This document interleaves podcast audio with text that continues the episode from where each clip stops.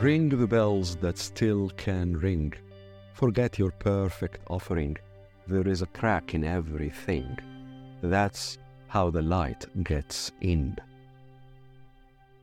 The light getting in is perhaps an apt theme for Leonard Cohen's oeuvre.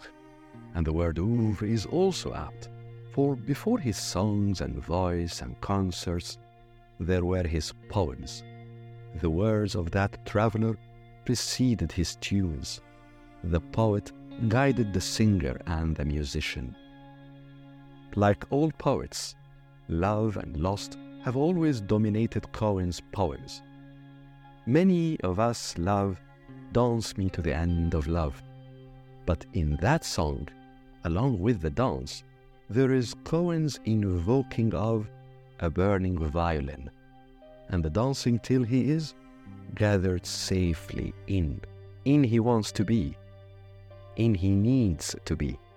For being with her, in her, that's where, that's how he finds safety, he finds warmth the same search, quest, needs are there in a thousand kisses deep. You win for a while, but then your little winning streak ends. The word little in winning streak is telling.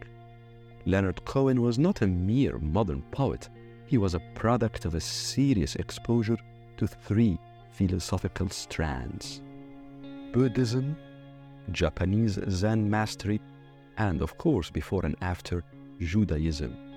More of the Kabbalistic rather than Talmudic strand of Judaism. The three philosophies have a lot in common.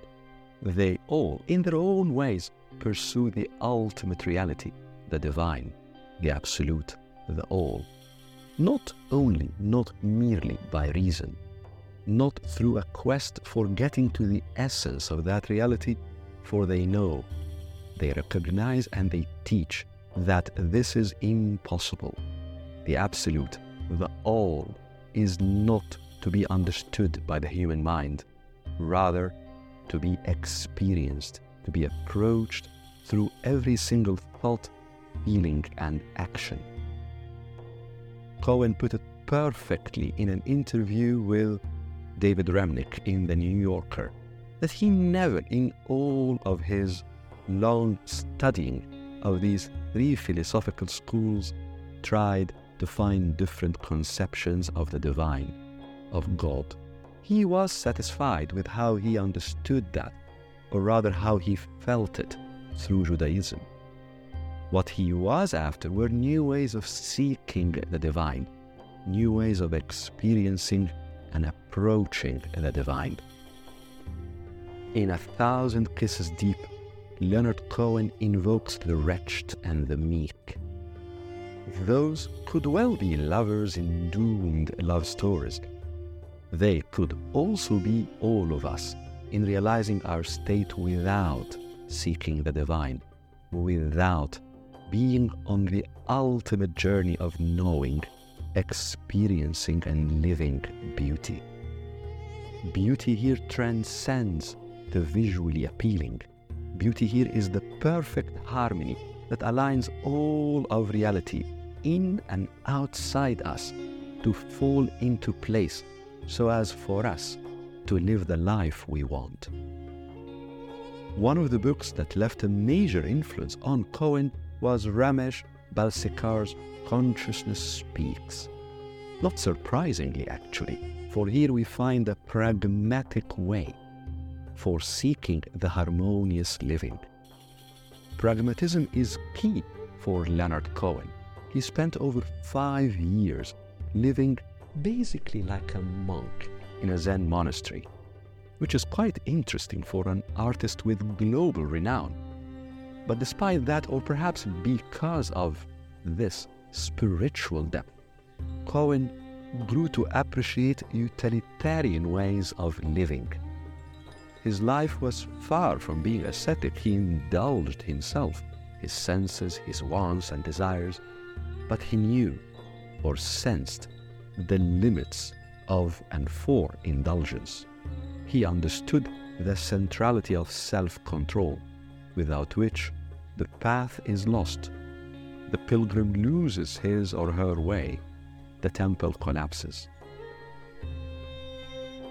As Cohen put it marvelously also in A Thousand Kisses Deep, confined to sex, we pressed against the limits of the sea. That is the self control of those who understood that their nature, that acquired and nurtured and grown by approaching the divine, becomes of no limit. We control ourselves so as to reach the state of needing no controls. We limit ourselves so as to realize our limitlessness.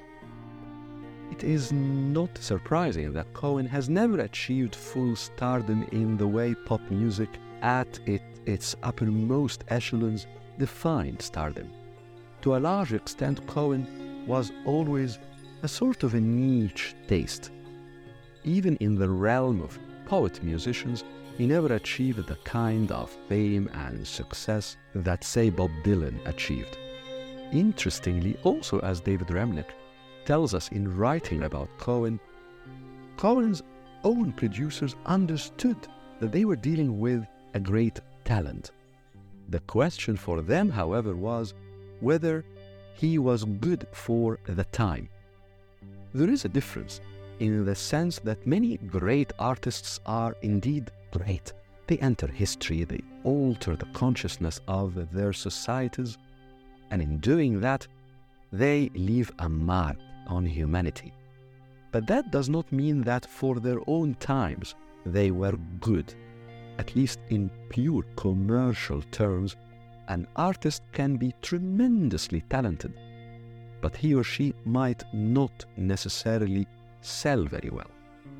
In the case of Cohen, it took him decades to sell quite well. And perhaps by the standards of true stardom, he never achieved selling very well. That's why, even after the peak of his stardom, he was more or less compelled to return to singing and touring in his later years.